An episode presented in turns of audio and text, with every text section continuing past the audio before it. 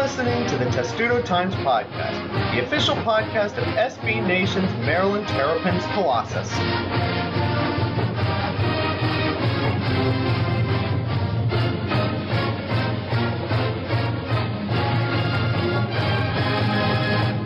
It seems so fitting that for the 101st episode of the Testudo Times podcast, the next century of doing this fantastic show for all of you great Testudo Times readers and podcast listeners, that it starts with an apology because of recording issues. We had a great show recorded with Thomas and Lamar last Friday, but due to things that I'm not going to explain because I don't want to explain them and you don't care about how the sausage is made, you just care when the sausage comes out, the recording failed. And so that was last Friday, and now the following Tuesday, we're recording this podcast, and a lot has happened in the meantime, Thomas, that has made our mood a lot more dour about Maryland as we come into the new year. Yeah, we recorded this the morning uh, before Justin Jackson's injury was announced. Um, and, and, then before, a couple days later, Ivan Bender. Failed. Yeah, no, Ivan Bender was fully healthy when we when we recorded this thing. And then he played a little bit against UMBC, tore his meniscus, and now he's gone. And so now uh, Maryland is down two guys at the same position and has to get creative. And that's. And we know that most Maryland fans. It's not. A, it's never a good thing. Coach. Yeah. Yeah. Yeah. I mean, it's one of those things that, that they can maybe survive, but it would be surviving. It wouldn't be. You know, there there are no optimal situations here. It'll be a little Jim Valvano survive in advance is basically what we can see here. Now, the good news yeah, is. survive in advance is tough to do through 16 more games of conference basketball. Well, 17 when you have a tournament game to play. Well, at least mm-hmm. one. Now, I want to I want to get to some of this for a second because losing Justin Jackson was obviously killer. I mean, but I thought that there was a way because of the way he was playing and the way Maryland looked in the second half, at least against UMBC. They were awful in the first half. Uh, that there was a chance for them to adapt. But now they have no front court depth. Unless Joshua Tomaic emerges out of nowhere and Sean Obi can do things other than get rebounds. And what Maryland had was, I, wouldn't say too many players, but they had players who weren't playing in situations where we thought they would be playing, like Sean Obi. We didn't see him as much as we thought we would see him because he has a specialized role in one thing. But now we're going to be seeing him, and we're going to see Josh Tomaic as well in big, big roles the rest of the way, and they're going to have to play, in many cases, above their heads if Maryland is going to tread water. Yeah, those two guys, especially, you know, those, those are the two guys who, you know, I mean, Maryland, I think, has 10, 11 scholarship players, and those are the two guys that we just haven't seen a ton of. Um, and now we kind of have to see more of them because, you know, Maryland's options at the four are, you know, just throw Tomaic out there and hope he, he has enough of a similar skill set to Jackson. Probably not the optimal idea right away. Trial by fire. Um, you can do what they did against, yeah, you can do what they did against UMBC. They started Nickens at the four. Nickens obviously uh, is six seven. Um, that's power forward size to some people, but he, you know, doesn't have the girth to defend someone like a Miles Bridges for longer oh, than seven seconds. So, uh, so that leaves Bruno Fernando, who is 6'10. To the top of his flat top, he's probably 7'1, 7'2. Um, and athletic enough to probably defend those guys, but he's been practicing the center, you know, practicing the five all year. And, you know, the, I think so much of Maryland's ceiling now comes down to can he play the four alongside Michael Cekovsky at the five? and can those guys stay healthy? And Cekovsky's had injury histories. Mm-hmm. Fernando's had ankle Fernando, issues. Fernando's so it's the biggest key to me. I think is just staying out of foul trouble, because the biggest issue yeah. for him all year is when he plays. Maryland is really good. There's always a spark when he's on the floor. But the problem is he can't play as often as you'd like to see him play because he's in foul trouble too often. And what I worry about, and especially in a game like Michigan State, is you have to defend Miles Bridges, and you're going to get a couple of good plays here and there because that's just how it works in basketball. And then he'll pick up two fouls, and Maryland is suddenly in deep trouble. The, there goes their front court. Well, and now especially when he picks up those fouls. Yeah, when he picks up those fouls, who do you replace him with? That's the thing. is it's they just don't have end up being. I guess now. in def- I mean, what you would see, I mean, down the stretch in games is Obi come in for defensive situations and Tomaic come in for offensive situations. But you can't do that in the first half of a game when it's up and down the floor. You can't get in Obi just for defensive situations and Tomaic just for offensive situations. I think they'll guess they'll try to do that as much as they possibly can, but I just think it's really hard. And then you also have the other issue for Maryland, which is what happens in the backcourt. Because again, walk-ons are coming on in defensive positions, a la our great friend Varun Ram earlier on in time for defensive purposes at the end of halves. Like their depth is just suddenly disappeared. Um, I, I don't think that's as much of an issue. I think that's more just, you know, they, they have a guy who can come in and play really good defense on a possession and then not pick up a third foul. I think that that's the extent of what what that is. I'm, I'm surprised that that guy is Reese Mona. Yeah, well, that guy turns out to be Reese Mona this year. I thought it would be Travis Valmon. Um, anyway, I mean, th- like Maryland has walk-ons that can pretend to be scholarship players for a little bit. Um, At least for temporarily. yeah, and suddenly now like they don't have a real backup point guard. Where have we heard Mor- is yeah, yeah. Morsell is the backup point guard, and so anyway, if any, if anything happens to really anyone else, it's it, it's going to be rough. I think they can still survive in in their current form. In the current form, they can survive, but it won't be pretty. maybe they can. I don't know. What, what do you think now? They've got one conference win. Uh, they still play some relatively beatable teams in the Big Ten. Uh, they have to play Sparty twice. They have to go to Purdue, who they were hung, hanging tough with when they were healthy. Uh, don't know about that now. Uh, how many conference wins do you think they can get? I still think they can maybe find a way to push to eight or nine in an ideal world. I, I mean, I think you're better than that because the Big Ten isn't that great, and I, I still think they can hang with teams like. So we're recording this before they play Penn State. If they get blown out of the water by Penn State, disregard every optimism that we showed. Yeah, it's Uh, kind the of weird first to few record on a minutes of game day, isn't it? Yeah, well, it's it's when we were both available, and it, that's when it worked out. This- but anyway, this is um, but yeah, I, I think they can still finish conference play with a winning record, just because there aren't any super tough teams that I think they'll have too much trouble with. Aside mean, from. I mean, we're talking about Michigan State now. Yeah, well, Michigan State and then Purdue. You're not beating Purdue without two of your best power forwards. This is um, true, but I don't think they. games out I don't 16. think they play. No, They, don't do. play Purdue anymore at all, do no, they? they do. So, no, they do. oh, they, of They course play they at do. Mac. They play at Mackey. Oh well, that's They That's get fun. they get Michigan State at Yeah. home too, and that's the one. And the students are back for that game, and that's the one game where I think that all that gets put aside because Xfinity Center for games like that. Say Michigan State's number one in the country, and they're coming in for that game. It is a Sunday afternoon, but Xfinity Center could be an equalizer in those one-off situations that we've seen before. But I mean, I think that you play Wisconsin, who is decidedly mediocre this year.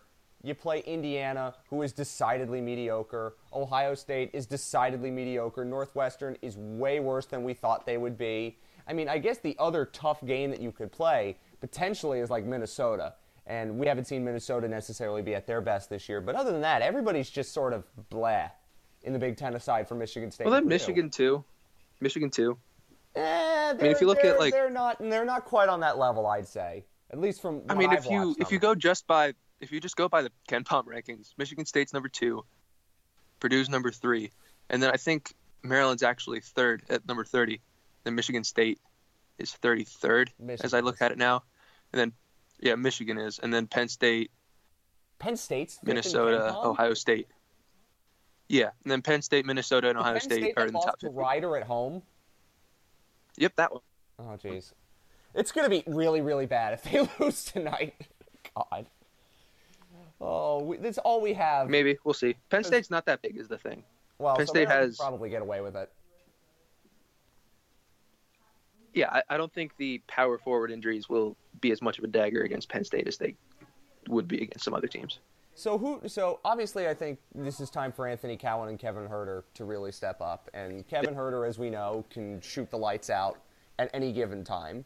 Uh, in the second half against UMBC, he was hitting every single shot he took. And Anthony Cowan, I don't think we've seen the best of Anthony Cowan yet, aside from the game against Butler. And by the way, that win now looks a lot better. So don't don't worry too much about Maryland's resume at this point. Worry about what the Terps have to do first.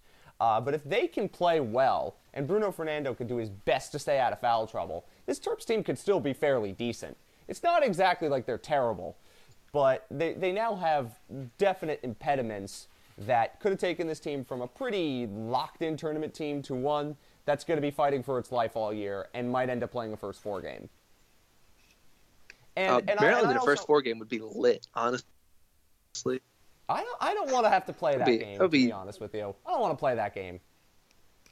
As a as a person who runs the website, I would not want it either, just because that's a very short turnaround.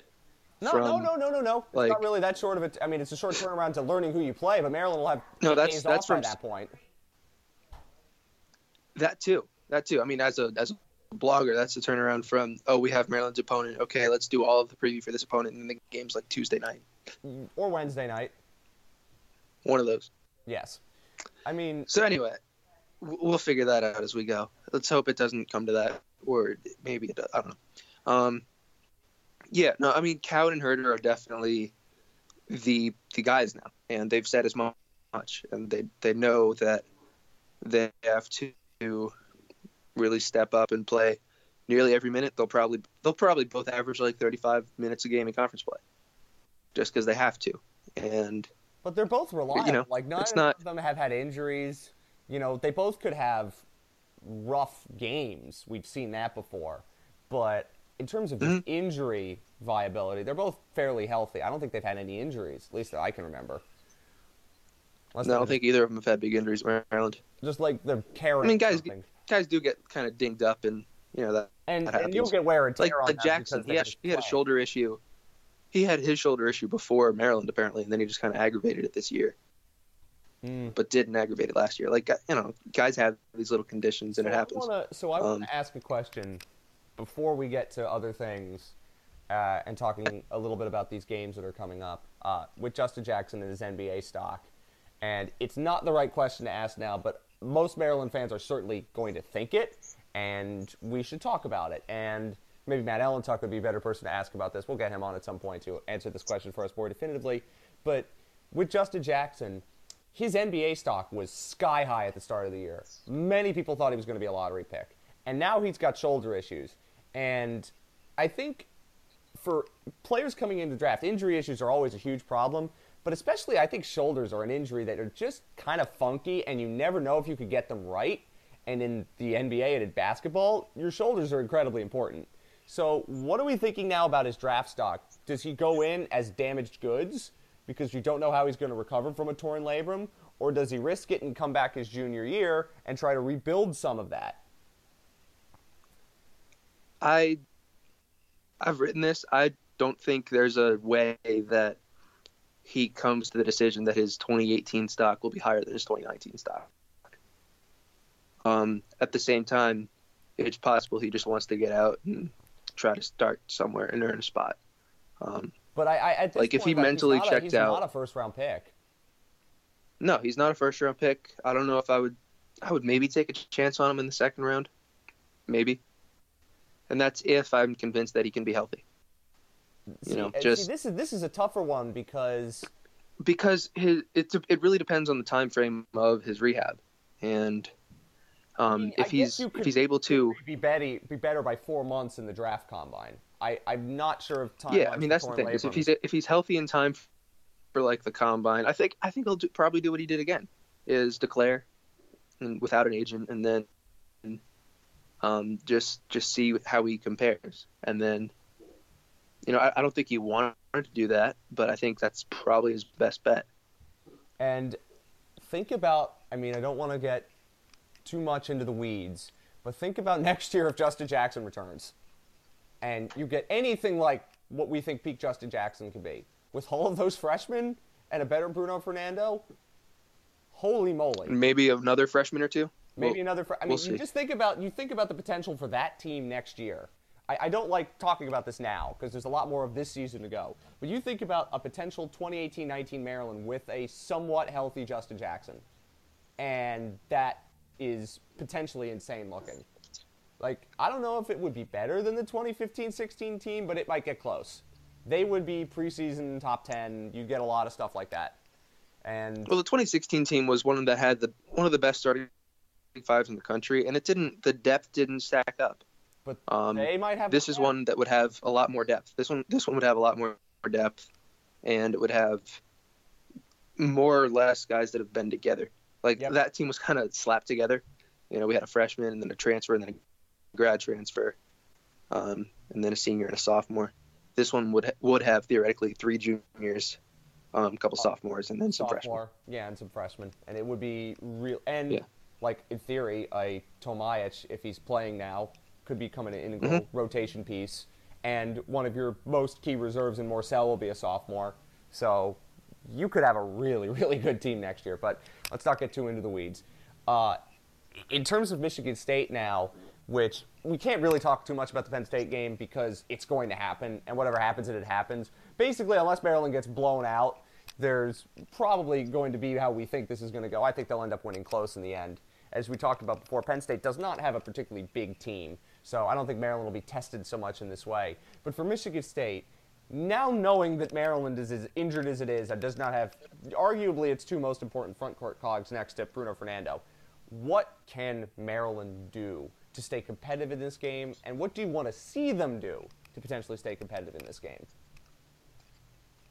Well, what you do um, to, as an undersized team, knock off the number one team, is you make a lot of threes, and so Kevin Hurt it would take get red hot. probably, it would take Cowan and Huerter and Nickens and like two of those guys to be red hot, and it's or Huerter to be whatever kind of white hot he was against Nebraska, except the whole game. Except and Syracuse too. Yeah, it would take that version of Huerter for 40 minutes, and he'd probably need like 30, 40 points. Well, we've seen I mean, that's the thing. Is it would take so much. It would take it would take that much just because they don't have the size, and Michigan State is huge. I- It's just it's a game that I was really intrigued to see when Maryland was healthy because we get the chance to know like all right this is how good this team is. How do you stack up with clearly right now what is the best team in the country, and now it's I wanted to see how Maryland's Jay Jackson stacked up against their Jay Jackson. I know I, we can't say it, But that doesn't get to happen. a- it's such a shame. It's only Maryland this happens with with Because they might have they might have guarded each other too. It would have been fun. It really would have Yeah. been a very entertaining game. Just as from a basketball neutral perspective, I think it would have been really interesting because Michigan State is, I'd say, the best team in the country right now. They're number one, and Maryland would have given them a really good test. Yeah, Maryland personally, and I Michigan State have like, played good games against each other the last couple of years. I personally don't have a vote. I would still go Duke, I, I- but I- then Michigan State number two, Duke did beat and then there's a gap. State, but uh, Mhm. they're the- Without this is, its most, this is the most wide open season of college basketball I've ever seen. As the Mm-hmm. sport gets more and more, you'd think with all the crazy recruiting and one and duns, the sport would get more concentrated in you know five or six super teams, but it hasn't. Actually, the good quality is stretched out a lot more. It's really, really entertaining. It's the first Yeah. time ever. Well, this is one of those years no where, like, the con- before the turn of the new year. This is one of those random years where like I didn't really realize Arizona State was good, and then I looked up and they were number three. They just sort Like of got good. it's just been that kind of year. I mean, they they just they And the teams that- casually and win. Yeah, and a team like West Virginia, you're like, oh, this isn't a great West Virginia team. These had better teams, and then they're number six, and you look up and it's like, oh, okay. And it, it's just the whole country is like that. Mm-hmm. Um, like Maryland could string out some wins and suddenly be in the top 25. I don't think that'll happen, but uh, the rest of the Big State, Ten, will. other than Michigan State, well, yeah, the, other than Michigan State, the rest of the Big Ten is still like probably beatable, It's just but it probably won't happen. I don't know. You'll you'll see. We will definitely it's- see. yeah. I'm morbidly excited. We're being morbidly, which is normally not. That's I- that's our new slogan for 2018. morbidly excited. Put that at the top of the page. A morbidly excited. excited Maryland Terrapins blog. Ah, yeah. It's excited, but we know it's probably going to go wrong. That's normally what we say about football, not what we say about basketball. But uh, trust us, if Maryland. Okay, the last thing we're going to say about this before we get on to other things, we don't stay too long on this this subject. If Maryland beats Michigan State somehow, it would be one of the biggest upsets and one of the biggest wins in program history, right? Like beating them fully healthy would have been a big deal, but I don't think it would go up there with some of the best wins in program history. If they beat them now, it would be one of the best wins in program history. And this is a program that's beaten number one teams a ton. But Yeah, I mean, as, as far as regular season winning wins, for sure. As far as regular season wins, absolutely. I mean, yeah, Doing it on the wins road don't down a couple count, guys. but this would be one of the most amazing regular season wins in the history of this program.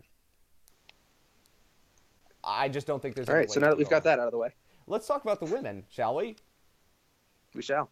So they did play Penn State, but they hung on. So what what what what happening there? Mm-hmm. And then you could talk about Eleanna Christinaki scoring what was it like thirty something in her first game? Yeah, she scored thirty something in her first game, and then she's been like really quiet the last two. It's uh, it, it's a confusing little dynamic. Um, well, the reason they were they were so close against Penn State, I think, was just Kaila Charles didn't have a good game. She went one for eleven from the field, um, and Maryland's not going to win too many games um, if Kaila Charles is doing that. They need her to be a star more often than not. But they Um, still won their first two games. Yeah, they've won their first two conference games.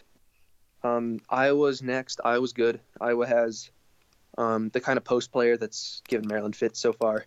Um, and there, there are a couple teams in the Big Ten that I think will be very tough matchups for Maryland Michigan. besides Ohio State. Michigan and Iowa might be the second and third best teams in some order. Um, and then, I mean, Maryland's in there too. But you know, it's just it just doesn't have the firepower that it used to, and so you know, I, I don't think they'll win a lot of Big Ten games, and they'll be in contention for a while at least um, for a conference title, which is which is what you want if that's your rebuilding year. Then that's a good rebuilding year. I, I'd say so. And now that they have a, a tenth player that can play, that's important. Yeah, yeah. Well, I mean, another depth piece. I don't I, like. I really don't know what to expect from her going forward because she got red hot in her first game and then has been cold in the last two. So, Streaky.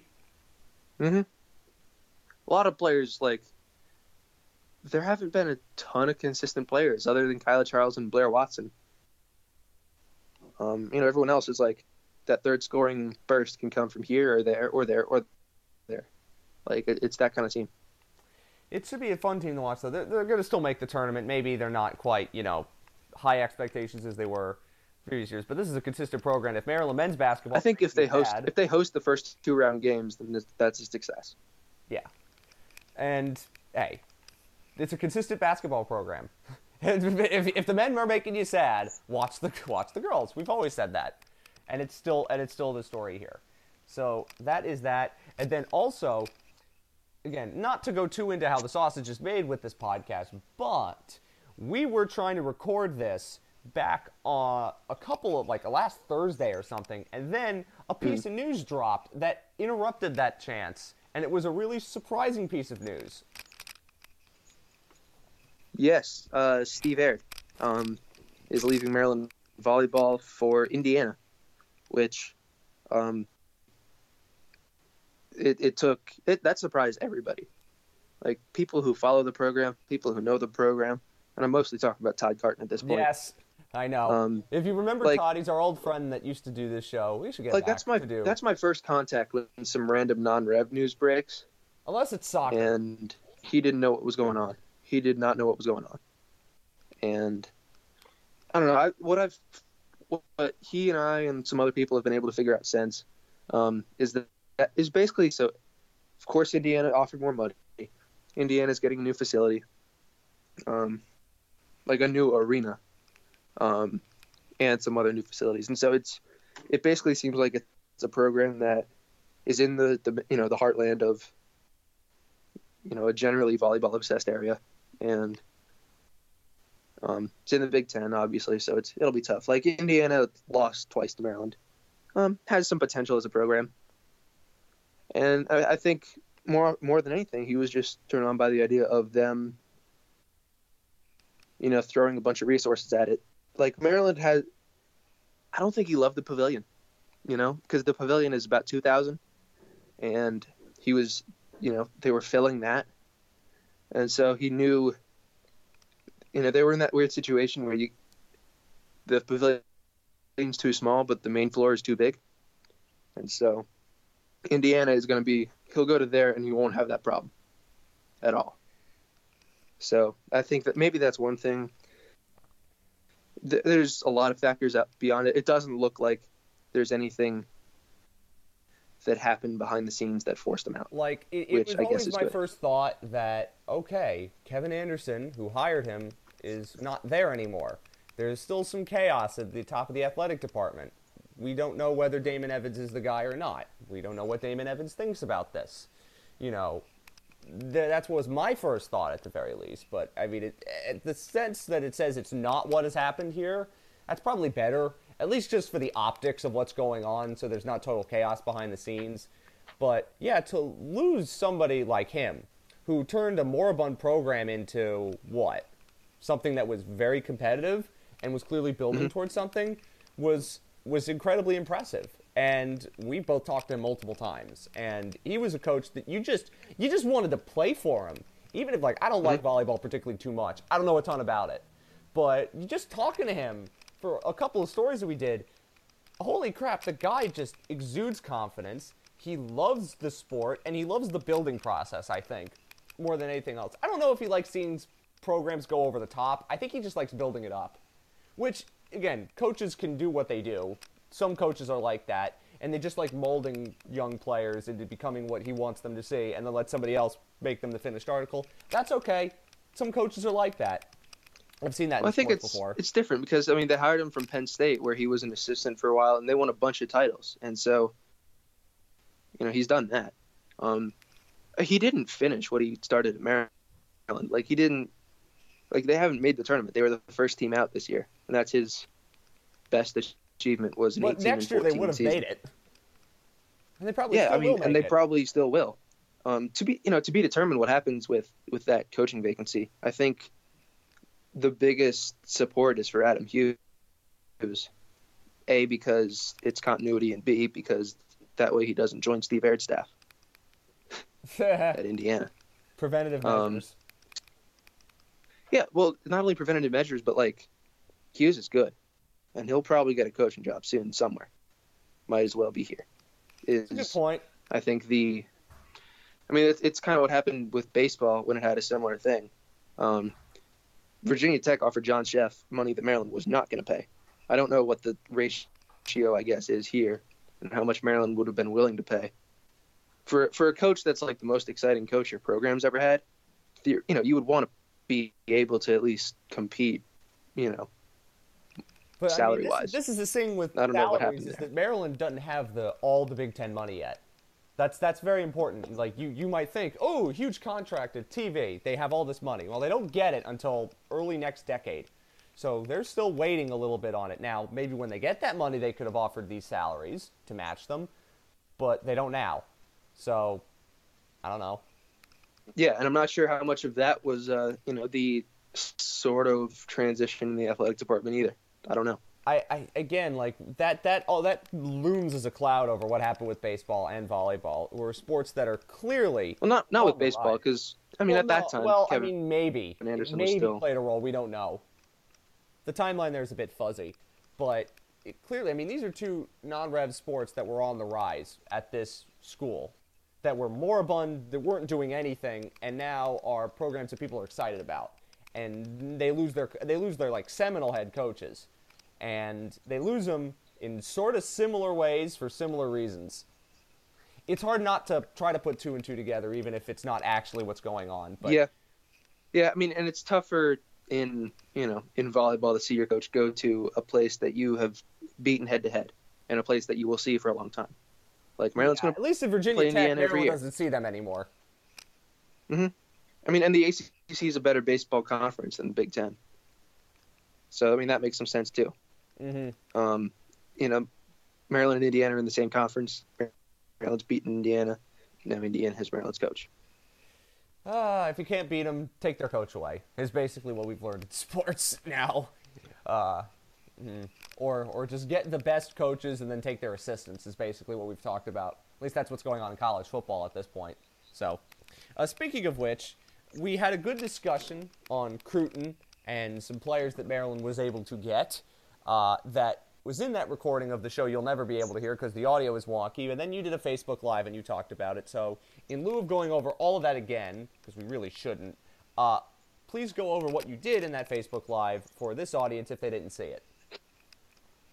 That was mostly from uh, National Signing Day. So there was an early signing period uh, a couple weeks ago, right before Christmas, and uh, Maryland signed almost all of its 2018 class. It's top 20 in the country. We'll probably finish top 25. Um, it's it's an it, it was a very successful day. The early signing period absolutely helped Maryland out a lot because um, those recruits don't get to hear a bunch of bigger schools, you know, trying to get them at the last minute. Um, and so, you know, that leaves seven more weeks of first priority is to try to keep Noah Boykin, who is a cornerback commit, um, one of the couple four stars in the class. Um, he's kind of flirting with Notre Dame, Virginia Tech, and a few others. Um, we've actually heard that he is most likely to stay it right now, but there's still, you know, about a month. Too um, much time between now and. Yeah, there's a lot of time, so don't count your chickens there. Um, and then there's Michael Salahuddin, the running back from Woodson, a Boykin's High School teammate, the number one player in DC. Uh, really, the only running back Maryland was after this whole cycle because Maryland is absolutely stacked at running back and should have everyone coming back next year. So anyway, that guy committed to USC in June. Um, decommitted while in College Park um, in December, and all the crystal ball momentum is Maryland's favor right now. So as we, so that as would we be, say, if Maryland gets him, then they have all the running backs in the world. Mm-hmm. Eat your heart out, Bo Scarborough. And and then what do you even do with them at that point? That's that's the you fun make question. Them receivers that you get to spend an off season with. Maybe, possibly. Uh, I I don't know how you wouldn't do that, because with DJ Moore gone, I mean, you would make a couple of them receiving running backs, and then you'd you'd figure out what else to do. Like I mean, like Anthony McFarland, a creative guy, so is someone figure, who you figure he can yeah. figure out something to do. Uh, but you give him all these toys to work with, he'll he'll find a way to make it happen, especially if he has a quarterback. Exciting times. Exciting times for Maryland football. What the heck does that mean? I also quickly We don't know yet. No, we don't know yet because last year we thought there were exciting times and then they all just went away because of ACLs. But quickly, I mean, a lot of like, like yeah, 2017 wasn't you know was supposed to be the year where like the progress didn't show because of the schedule. And then it showed right away when they beat Texas, and then injuries, injuries kind of wiped destroyed the, out. destroyed the possible progress. But again, they played the toughest schedule in all of college football. it wasn't even close.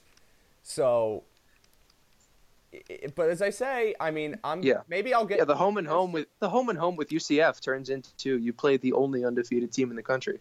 Well, up until championship like, oh, okay. weekend, they are the only team in college football that played both Wisconsin and UCF in the same year. So, uh, again, uh, but I'm going to say this. I'm going to say this. Actually, FAU had played them too, but oh no, had they? No, no. I'm thinking it was FIU. I think FAU played Wisconsin. Uh, FAU played Wisconsin. FIU Maybe. played UCF. That's right. I got them mixed up. Of course, I get them mixed up. That always happens with me because they're the, essentially one's in Boca, one's in Miami, and one has their stadium named after some soccer guy who put his name on the football stadium. Anyway, the only reason I can tell them apart now is because one hired Lane Kiffin. Well, the only reason why I can tell them apart is because you know one is benefa- is, has a benefactor that is a guy who has caused me much grief and heartburn as a soccer fan in this country, and the other is uh, right by where I normally go in Boca, and I make Boomers jokes about it all the time because I was hoping to see Lane Kiffin at Boomers, which is kind of like an amusement park arcade thing, which is a lot of fun down there, right by an airport. Anyway, I don't want to get too far in the weeds of that discussion. I still maintain that if Maryland does not lose Kasim Hill in that game against UCF, it's certainly not a blowout. It's more competitive. I think Maryland could have won that game. They were winning 3 0 when Kasim Hill got hurt. Yeah, it's. It, think about now. I I went home that night absolutely believing Maryland won that game with Kasim Hill. Um, like those thoughts have been tempered by watching UCF the rest of the season. Um, but still, like if that's the t- kind of team Maryland could compete with, with Kasim Hill as a freshman. Um, the quarterback. There is again reason reason for some cautious optimism. The quarterback competition this summer is gonna be fun in a good way, not a bad way, for once. Because they they could legitimately not go wrong with one or two decisions that they could make. It's crazy. Yeah, that'll be, that'll be fun. Uh, it's gonna be. I, I, I still I still maintain that Kasim Hill is probably the upside guy. Like he was he was coming fast for that job, but I think even if Pigrome stayed healthy, Hill might have overtaken him at Yeah, some point we got a long time through no fault of. Pigrome's. Yes. So the other thing we did in that show, as we're going to end this one off very quickly, was the best and worst moments of 2017. The, we have new entrants into the worst moments, and it took till three years, days before the end of the year to make that happen. And uh, that, that was uh, injuries to uh, labrums and menisci, as we said before we started recording. Uh, there are a lot of bad moments, but there are a lot of good moments, and I feel we should talk about them as we, we wrote a piece on that as well. Uh, the good moments, they, they were good moments, and beating Texas is up there. Two lacrosse national championships on back to back days is certainly up there. Melo Trimble dropping the mic to end his career at Maryland against Michigan State is certainly up there. There were plenty of good games and good moments for Maryland this year that I think is worth celebrating. Yeah, uh, the one thing I'll mention now that we didn't mention in uh, any of the stories is, is Maryland softball beat number one Florida this, This year This is true, and then they did nothing else. In Gainesville, and then well that was their first win of the year. They were like zero and nine, and then they finished like eight and forty or something dumb, but they like won at Florida, number like. I think that's the only Maryland team to beat number one this year. Yeah. I think. Yep. Yeah. I would think so. Unless men's soccer did it. Actually, no. Women's women's lacrosse did it, but they were number two, Oh, and that oh, okay. doesn't really count, does it? Well, they're always Women's lacrosse beat UNC lines. when. Yeah, it, it felt like they were number because I mean they won that game, they were number one, and they they didn't lose at all that season. It's true.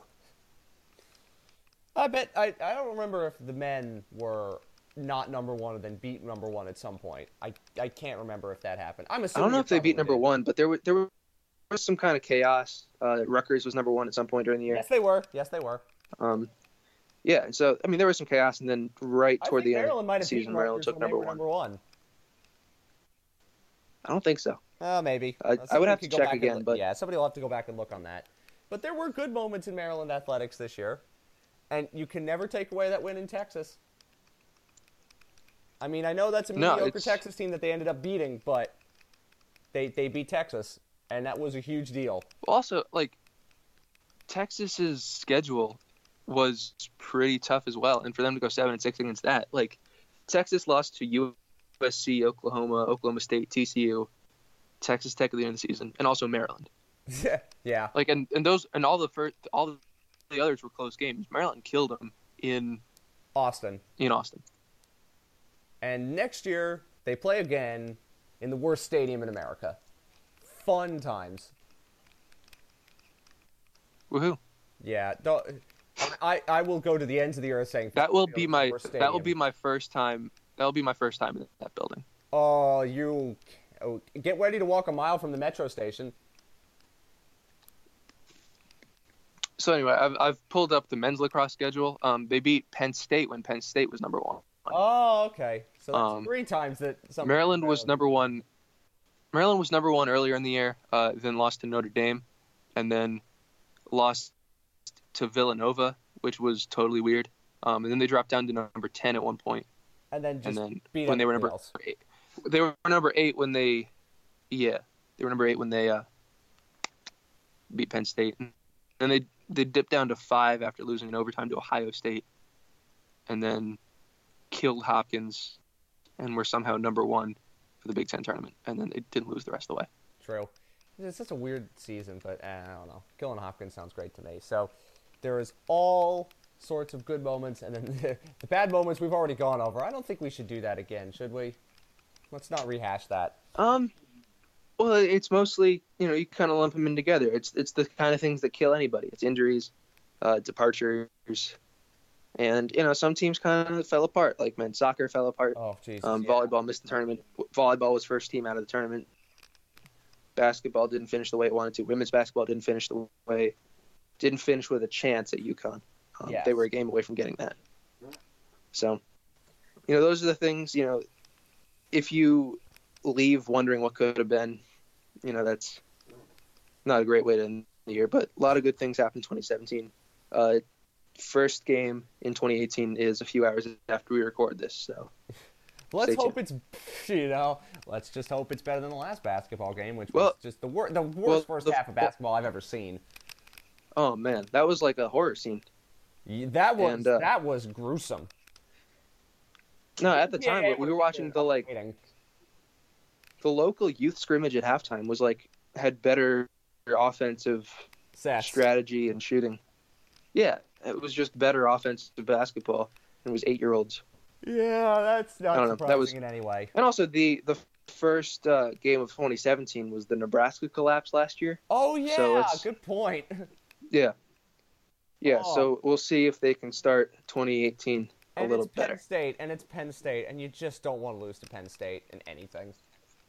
Particularly in the one sport where Maryland is decidedly better than them. So, yeah. Yeah. Sounds good. Yes. So hopefully we have an emergency podcast on Thursday after Maryland beats Michigan State, but we know better. Hopefully we'll get back onto a more of a regular schedule now, and there won't be as many recording issues as we have had in the past. Hopefully that is something that was horrible in 2017 that does not end up continuing into 2018. We can hope. Uh, thank you, Thomas. Thank you, everybody who participated in the show throughout 2017. Thank you for all those who listened to our 100th episode and our navel gazing and self indulgence for a bit. We hope you enjoyed that, and we hope you enjoy the games as well. We will be back with you on more of a consistent schedule very soon. We promise you that. But until then, go Terps. Please find a way to beat Penn State. I don't care about happens to Michigan State. Please beat Penn State.